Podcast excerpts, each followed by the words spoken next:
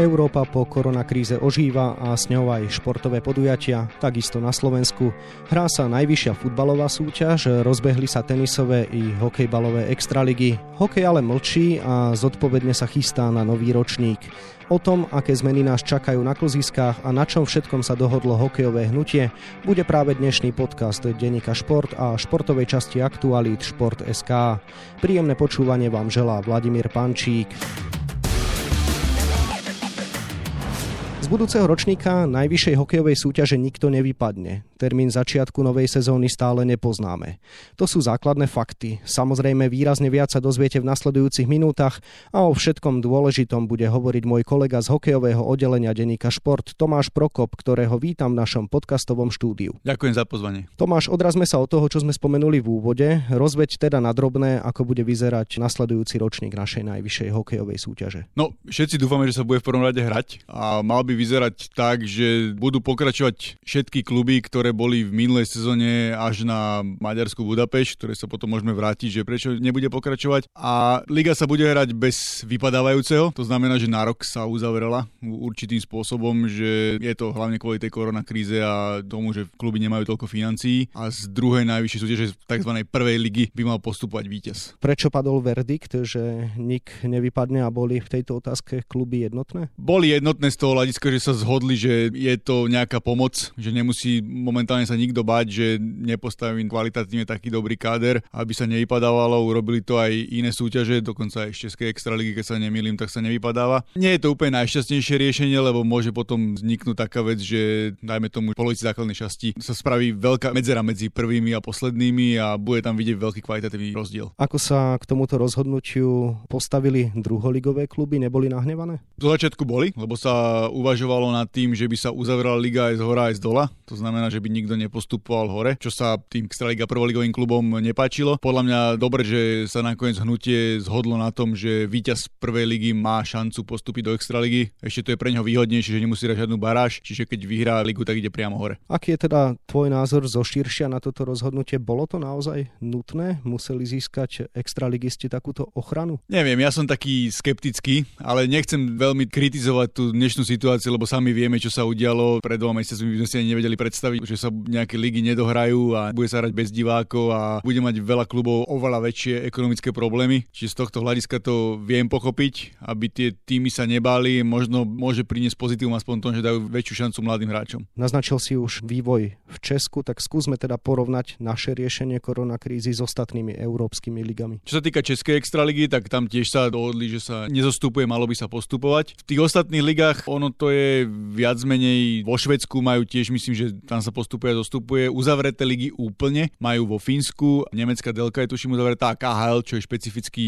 prípad, lebo je to nadnárodná súťaž. Tam sa dlhodobo nezostupuje, tam jedine sa môže liga rozširovať, keď proste príde nejakí záujemcovia. Najlepším príkladom sú tí Fíni, ktorí dokázali spraviť to, že z tej druhej ligy spravili liaheň tých mladých hráčov. Že keď má klub nejakého šikovného, talentovaného 18-ročného chlapca, tak dostane veľký priestor v tej Mestis lige, čo je u nich druhá liga kde hráva veľa, koľko by nehrával v tom v klube z najvyššej súťaže a potom keď sa vyhrá, tak môže zase počas sezóny šancu a týmto sa im darí aj viac produkovať tých hráčov pre NHL. Len u nás je problém, že u nás toľko kvality nie je a nemáte toľko dobrých hráčov, ktorí by mohli nahradiť tých ostatných aj v tých nižších súťaži. Takže dá sa povedať, že uzavretím súťaže sme neurobili žiaden európsky precedens. To nie a je to iba na jednu sezónu a ako sme už viackrát povedali, že tá situácia je tak špecifická, že na ten jeden rok sa to dá nejak prežiť. Spomínal som v úvode, že stále nepoznáme termín začiatku novej sezóny. Ty máš v tejto súvislosti už nejaké zákulisné informácie? Stále sa opakuje, že by to mal byť október. Sice tie ostatné európske top súťaže by mali začínať už v septembri, ale nikto nevie povedať, či bude druhá vlna pandémie, ako sa to celé vyvinie okolo situácie v Európe, ale podľa mojich informácií naše kluby sú tak interne dohodnuté, že by to malo byť v oktobri. Môže v tom hrať nejakú rolu aj rozhodnutie o tom, koľko bude môcť prísť fanúšikov na jednotlivé zápasy našej najvyššej súťaže? Určite áno. Tam je veľký problém, že hokejové kluby si nevedia predstaviť, že by tú sezónu hrali s tým obmedzením na tisíc divákov, lebo predsa len viacero tých top tímov má tie kapacity a priemerné návštevnosť oveľa väčšie a zisk zostupného je značná časť do rozpočtu. Za sebou máme prvé kolo futbalovej ligy, kde sme videli tlak jednotlivých klubov na to, aby vláda zmenila toto rozhodnutie, či už nápismi na reklamných paneloch alebo vyvesenými transparentmi a podobne. Dá sa teda očakávať, že futbal sa spojí v tejto téme s hokejom a že ten tlak na vládne autority bude naozaj silný? Bolo by to najlepšie. Sú to dva naše najpopulárnejšie športy, ľudia ich najviac vnímajú, majú najviac osobností. Myslím si, že takýmto spôsobom a krokom by mohli ísť obidve súťaže spolu do toho. Futbal je možno špecificky, že iba dohráva tých 5 kvôl, čiže to si ešte asi vedia predstaviť, ale tiež pre nich nebude veľmi dobré, aby do domej sezóny išli v tom obmedzenom režime. Aj keď futbal je v tomto pre mňa trošku špecifickejší, lebo predsa len je to otvorené priestranstvo a asi sa ľahšie manipuluje s tým obmedzeným počtom ľudí, čiže tam sa asi vie spraviť aj, že aby tam bolo viac divákov ako tisíc s tým, aby tie kluby boli spokojné. Dá sa zmeniť to rozhodnutie vládnych autorít možno aj pod vplyvom toho, že veci za hokej komunikuje Miroslav Šatan a to nie je práve človek, ktorého politici otáčajú vo dverách? To si pekne povedal, je to presne tak, ako hovorí, že to mi viacero ľudí aj z iných klubov rozprávalo, že keď príde Miro Šatan, tak sa s nimi aj ľahšie rozpráva nejaká vúcka a primátor a všetci to, lebo ho vnímajú ako kapitán reprezentácie a jednu z najväčších osobností nášho hokeja. Áno, musí v tomto Miroslav Šatan sám vyjadriť nejakú iniciatívu k tomu, že aby sa stretol s tými čelnými predstaviteľmi štátu a vysvetlil im, že situácia pre hokej by bola likvidačná, keby tam nebolo viac divákov ako do tých tisíc. Slova na Košice majú najväčšie štadióny a takisto aj dlhodobo najvyššie návštevy. Pre nich by bolo zachovanie súčasného stavu zrejme totálne likvidačné, je tak? Áno, je to tak, lebo obidvaja mali nad 5000 divákov priemer, ktorý by sa určite ešte play aj navýšil a keby mali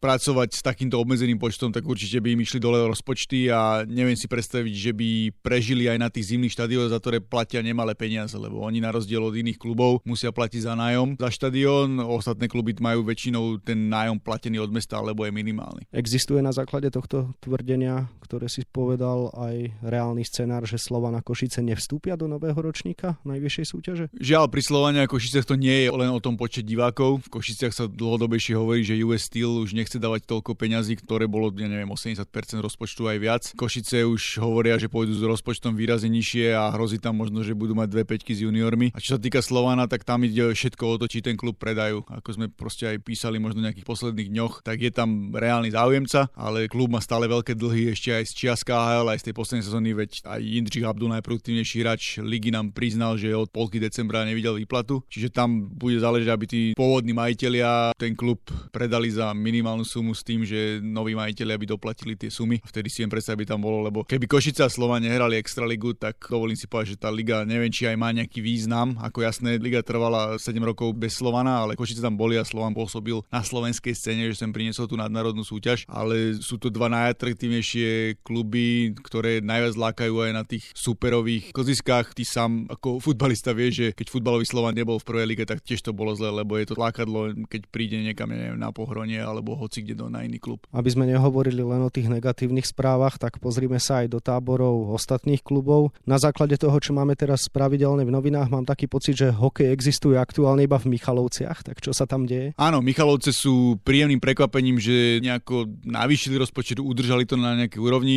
Ja sa z toho celkom teším, že, lebo im tam chodí 3500 ľudí na hokej pravidelne. Dúfam, že to nebude nejaká taká rýchlo kvaška na jednu, dve sezóny a potom, že to celé padne, tak keď už idem robiť takýto káder, veď podpísali najmä toho Mareka Bartanosa, Vladimíra Mihalika, skúsených borcov, ktorí majú viacero titulov. Je tam Hikmot, zámorský hokejista, ktorý bol jeden z najproduktívnejších v sezónach, keď hral v Slovenskej lige. Je tam ešte jedno veľké meno, ktoré ľudí prekvapí, poviem len, že zámorský obranca a bol to top hráč minulé sezóny. Nechcem ešte to meno prezradzať. Michalovce vyzerajú výborne a ten káder skladajú momentálne minimálne na nejaké finále. Uvidíme, čo to bude znamenať, ale verím, že to je nejaká taká dlhodobejšia vízia, lebo zase keby to malo vyletieť na jednu, dve sezóny a potom to zase pôjde preč, tak to nemá veľký význam. Takže bude sa na Zemplíne oslavovať titul? Keby som mal teraz povedať okolo kádrov, tak hej, lebo momentálne majú asi najsilnejší kádra, alebo respektíve možno s Popradom, ktorý tiež skladá dobrý tým. Ale v hokeji je to veľmi špecifické, že tam je to tak, že môžete si vyskladať nejaký káder a dajme tomu v januári, vo februári tie kľúčové mená ešte doplníte o 3, 4, 5 hráčov, ktorí môžu byť rozdieloví. Len tu sa zase bavíme o tej pandémii koronavírusu, že nikto nevie, či tí zámorskí hráči budú vôbec chodiť do Európy, či ich pustia, či budú musieť do karantény. Tam je veľmi veľa nezodpovedaných otázok. V minulých sezónach sa naša liga skrášlila o dva maďarské kolektívy. Dnes už vieme, ako si spomínal, že Budapešť bude v ďalšom ročníku chýbať. Tak prečo, skús vysvetliť tie okolnosti. No a zároveň samozrejme doplňujúca otázka, čo bude s Miškovcom. Budapešť si podľa nás počítala pre a proti, že kvalitatívne asi až na tú ligu až tak nemajú, aj keď oni vďaka trénerovi hrali celkom atraktívny hokej, snažili sa a vedeli potrapiť aj tých najsilnejších. Je to asi pre nich aj finančne náročnejšie aj na to, aby skladali káder, lebo tam je nejaký úzus od maďarskej strany, že musia mať obmedzený počet legionárov a v Maďarsku ťažko vyskladáte, nechcem teraz prejať, ale 2,5 peťky hráčov takí, aby mohli hrať v slovenskej extralíge, dajme tomu prvú 6 alebo prvú sedmičku, že oni majú pár dobrých jednotlivcov, ale nemajú až taký dobrý káder. Čo sa týka Miškovca, to je viac hokejové mesto, aj hokejový klub ako Budapešť, má aj lepší rozpočet, chcú naplniť tú trojročnú zmluvu, čiže bolo by nefér aj z tej slovenskej strany, keby im teraz povedala, že tak vy nebudete hrať tú slovenskú extraligu, aj keď si splňa všetky podmienky. Čo podľa teba priniesli tie maďarské týmy našej súťaži, okrem nejakého toho oživenia? Nájdu sa aj takí funkcionári, aj hráči, ktorí si to pochvalujú, že tie maďarské kluby možno hrali trošku inak a trochu to rozšírili, ale nevidím v tom nejaké veľké plus, lebo málo ľudí tam chodí na hokej. V Budapešti bolo okolo 700-800 ľudí, Miškovci možno nejakých 1000, 1200, že trošku by som čakal taký väčší boom a kvalitatívne tie kluby nie sú zlé, ale nemali nárok, aby hrali o prvú šesku a aby sa porovnali s tými najlepšími a tento experiment nie je nejaký bohviaký. Ešte sa hovorilo o nejakom polskom klubu, že tí chyty sú blízko hraníc, že či by nehrali nejakú slovenskú súťaž, ale myslím si, že či s nimi alebo bez nich, tak veľký rozdiel tam nebude. Korona kríza teda priniesla ekonomické problémy do profesionálneho športu, samozrejme nielen hokeja. Myslíš si, že tento trend príjmania zahraničných klubov do našej ligy je cesta možno, aby si tá súťaž udržala profesionálny charakter, lebo naozaj sa vážne hovorí o tom, že to bude problém aj v tých našich elitných športových ligách udržať ten status všetkých tímov na profesionálnej báze. No z finančného hľadiska, keby prinášali peniaze, že majú z toho klubu nejaké peniaze, tak si to ešte viem predstaviť, ale skôr si myslím, že to nie je riešenie. Ja osobne som zastanca, že aby slovenská hokejová extraliga mala v budúcnosti 10 klubov. To je podľa mňa na Slovensko akurát číslo, že aby tá osmička hrala o titul a o play-off a najmä tomu tí poslední dvaja by hrali baráž s jedným alebo s dvoma týmami z tej prvej ligy, tak by sa to možno aj ekonomicky nejako ustalilo a aj tá kvalita tých hráčov by mohla byť na takej úrovni, že každý z tých tímov by si vedel dovoliť vyskladať káder, ktorý je konkurencioschopný. Myslím si, že všetky čísla väčšie nebudú lepšie, lebo ten hokej je predsa len špecifický šport, nie je toľko štadionov, človek tam má veľakrát väčšie výdaje napríklad ako vo futbale, kde je pritom akože väčší šport, ale tie výdaje možno sú nie také veľké ako v hokeji, čiže podľa mňa to číslo 10 je akurát. Je téma reorganizácie našej najvyššej súťaže dnes už na stole? Vážne sa o tom hovorí v hnutí? O takomto čísle, ktoré som spomínal, nie. Skôr sa hovorí, že tých 12 klubov, keby budúci ročník postupil ten víťaz prvej ligy, tak ich bude hrať 12. To sa ešte všetko môže zmeniť, to, lebo nikto nevie, ako ten ročník bude vyzerať, ako sa dohrá, ako bude mať kvalitu a podľa toho sa to podľa mňa môže otvoriť. Momentálne je to o tom, že aby tie kluby sa nejako zachránili, mali rozpočet a aby sa tá liga odohrala. Prečo v situácii, keď